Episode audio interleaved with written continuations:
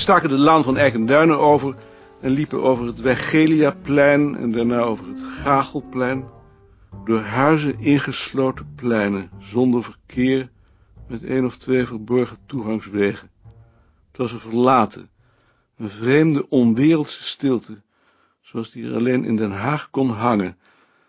En in het midden wat armetierig groen met een paar kale boompjes.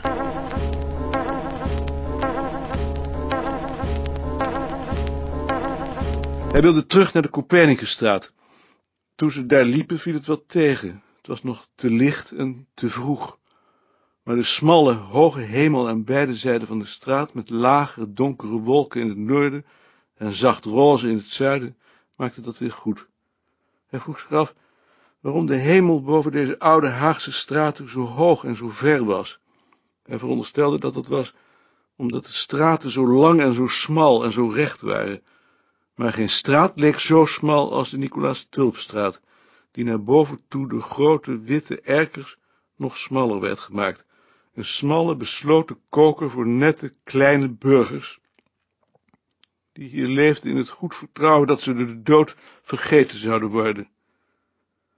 Misschien was dat het meest kenmerkende voor Den Haag.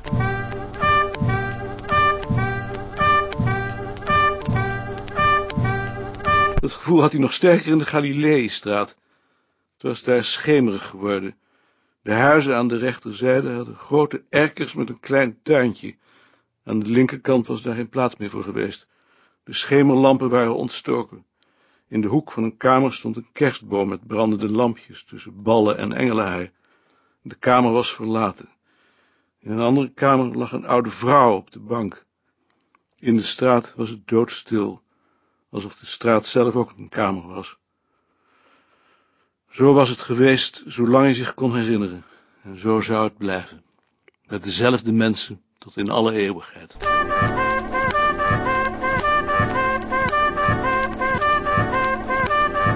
Boven de Weimarstraat hingen gekleurde ballen, waardoor de straat een eindeloze tunnel van licht was geworden, met links en rechts verlichte winkels. In de winkels was het stil. Door de straat reed een enkele fietser, waardoor die wat te breed leek. Uit de openstaande deur van een van de vele Surinaamse winkels kwam de zoete geur van tropisch fruit. Het werd snel donker. Ze staken het Frederik Hendrikplein over, liepen door de bocht van de Hoede Grootstraat, waar banken en hekken waren geplaatst, en keek in een verlaten kamer waar schemerlampen brandden en de tafel was gedekt, de Bazaarstraat en de veel armoediger Bazaarlaan. Een man was in de keuken bezig, naast een verlichte kamer met boekenkasten tegen de achterwand.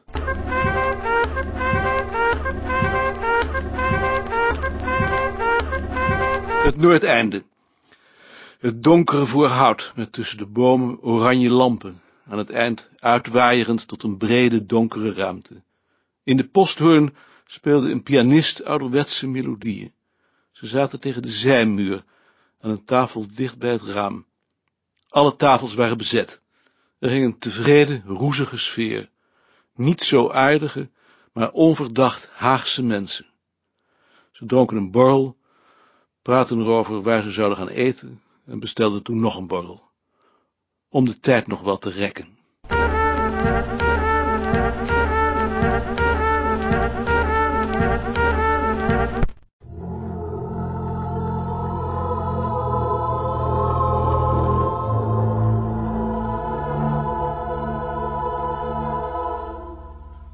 Anton, hoe gaat het? Mm, Mooi. Ehm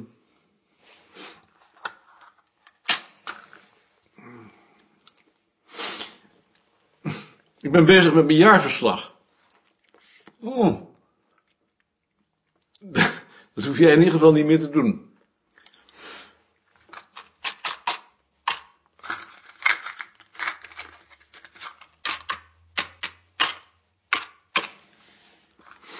Weet je al dat Wim Bosman is overgeplaatst naar het departement? nee. Naar de afdeling die toezicht heeft op het hoofdbureau. Oh, Ik denk dat hij in een isolement was geraakt. hij heeft een. En nu heeft hij de gelegenheid om zijn gram te halen.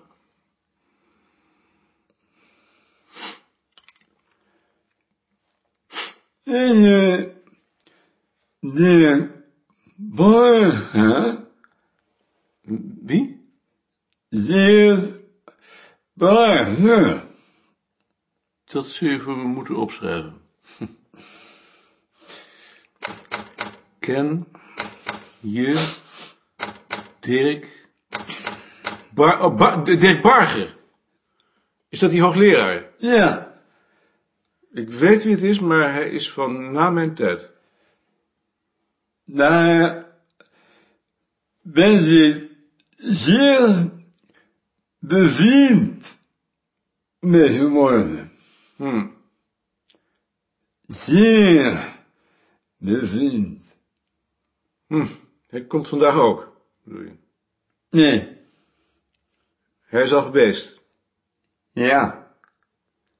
Nee, ik ken hem niet. De volgende, de volgende keer moet je mij maar opbellen als je komt. De volgende keer moet ik je maar opbellen als ik kom. Mm. Goed, ik zal het doen.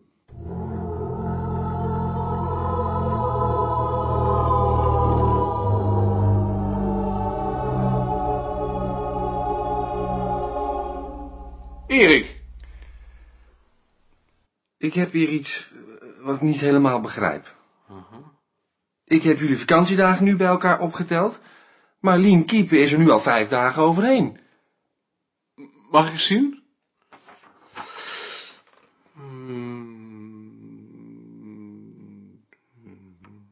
Keep 27 dagen.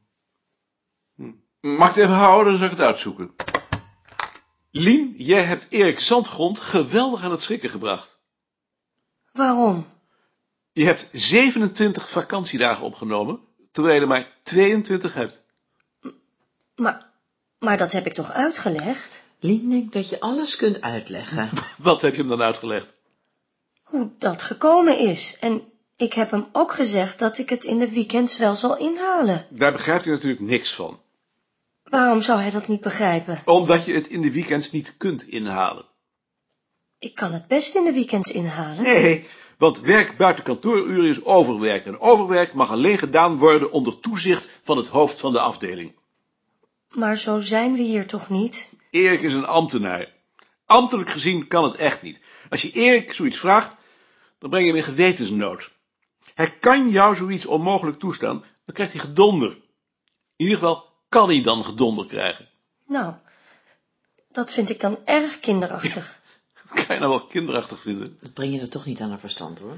Wat moet ik nu dan doen? Ik, ik wil wel naar Balk gaan. Je moet een volgende keer zoiets tegen mij zeggen en niet tegen Erik. En ik zal tegen Erik zeggen dat hij die vijf dagen overboekt op het volgend jaar, want die kan hij niet voor donkere maanden. Maar ik wil ze wel in de weekends inhalen. En dan haal je het volgend jaar in de weekends in, maar dat zeg je dan alleen tegen mij. Ik kan het heus niet helpen. Tuiten je oren niet? Waarom zou mijn oren tuiten? Ze zijn woedend dat je Hans dat papier op het kamertje hebt laten plakken. Wie zijn woedend? Nou, volksnamen natuurlijk. En volkstaal ook. En die hebben god beter zelf de beste kamers daarin gepikt. Ja, maar zij hebben geen papier opgeplakt. En jij hebt de naam. Ik ben dus even naar Erik.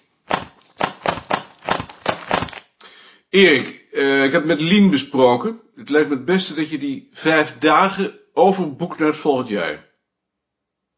Maar mag dat dan? Eigenlijk mag dat niet, maar het is nu helemaal gebeurd en ze heeft me beloofd dat het niet nog zal gebeuren. Nou, dat moet dan maar. Als jij daar toestemming voor geeft. Daar geef ik toestemming voor. Wil je een oliebol? Graag een oliebol. Wil je soms ook een kop thee? Ook een kop thee. Wat zijn dat voor oliebollen? Van de reuma. De thee is bijna op. Lien, water. Ja, hoor eens. Jullie hebben je wel ingericht. Dat moet toch ook? Ik begrijp niet waar zo'n jaarverslag voor nodig is. Er gebeurt toch helemaal niks? Hoe minder er gebeurt, hoe langer het jaarverslag is. Zwaar van die reuma-oliebollen is dat er geen krenten en rozijnen in zitten. Ja, wel nog aanmerkingen ook. Dan haal je ze de volgende keer maar zelf. Volgende keer zal ik ze halen. Met bisschopwijn. Drinken jullie bisschopwijn? Ik dacht dat jullie jenever dronken. Op oudjaar drinken we bisschopwijn. En vroeger bakte Nicoline de moeder ook nog oliebollen en appelflappen. Toen ze nog niet dement was. Drink jij dan jenever? En bier. Ja, fuf, dat zou ik niet op mijn keel kunnen krijgen. Wat drink je dan eerst, Rie? Jenever of bier? Alles door elkaar. Lien, wat drinken Peter en Oh, jij dat weet ik vanavond? niet. Wijn, denk ik, hè? Wat? Ja, Ik weet het niet. En blijven jullie dan op? Peter en Lien zijn nachtbrakers. Die gaan nooit voor drie uur nou, naar bed. drie uur niet. Maar het wordt meestal wel laat. Nee, dat zou ik niet kunnen. Ik ook niet hoor. Ik lig er om tien uur in. Vanavond ook? Ja, waarom niet? Ik hoef met niemand rekening te houden, gelukkig. Ik hoef ook met niemand rekening te houden, maar bij mij wordt het soms wel een uur of vier. Moet er niet aan denken. Wil je niet nog een oliebol? Ik wacht even. Ik dacht dat iedereen al weg was. Het hele gebouw is leeg. We zijn hier tot vier uur. Ook een oliebol? Ik wil wel een oliebol. En een kop thee? En ook wel een kop thee. Eh, ik kwam eigenlijk voor jou. Ga je gang. Ja, hoor, ze gaan hier toch geen zaken doen, hè? Dan gaan jullie maar naar je eigen kamer. Even maar, Joop. Hm. Oh, dank je, dank je, Rie. Ja, hm. Ik had je eigenlijk willen vragen of je geen baantje voor Frits hebt. Wie is Frits ook weer? Hm, Die jongen die bij mij op de kamer zit. Maar die werkt toch voor jou? Jawel, maar die heeft nu zijn doctoraal gedaan en nu zoekt hij een echt baantje. Waarin? In de middeleeuwse geschiedenis. Middeleeuwse geschiedenis. Vind je dat zo gek? Als je nou loodgieter gezegd had. Door dat lange haar zeker. Jij moet er nou maar eens aan wennen dat ze er tegenwoordig anders uitzien dan jij vroeger, Maarten. Daar ben ik niet aan. Ik dacht dat jullie van die eh, spuuglokken hadden. Wij houden ons haar zoals een fatsoenlijk mens zijn haar hoort te hebben. Pas op hoor, Peter heeft ook lang haar. Heeft Peter lang, hè? Vroeger wel. Nu is het niet zo lang meer. Nou, het is nog behoorlijk lang. Nou, dat is flower power. De wereld een dansfeest. Van Schendel is daarmee begonnen. Jullie hadden zeker van dat koorballenhaar. Hm. Zo kort nog maar niet. Zou het ook niet iets met het links verzet te maken hebben? Hm? Revolutionairen hebben lang haar. Zeker waar. Had jij lang haar, Mark? Ik dacht eigenlijk dat ik het nog wel had. Zo erg een interessant artikel in zitten. De haardracht als symbool van de revolutie. Langharige mannen en nagenoeg kale vrouwen. Hé, ja, we zijn weer thuis hoor. Kunnen we het vak nou niet eens een ogenblik laten rusten? Zoals Rie. Rie, heb jij met die anti-autoritaire beweging meegedaan? Natuurlijk. En jij, Lien?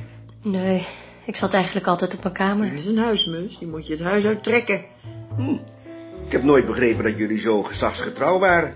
Jullie hadden toch de oorlog meegemaakt? Daarom misschien.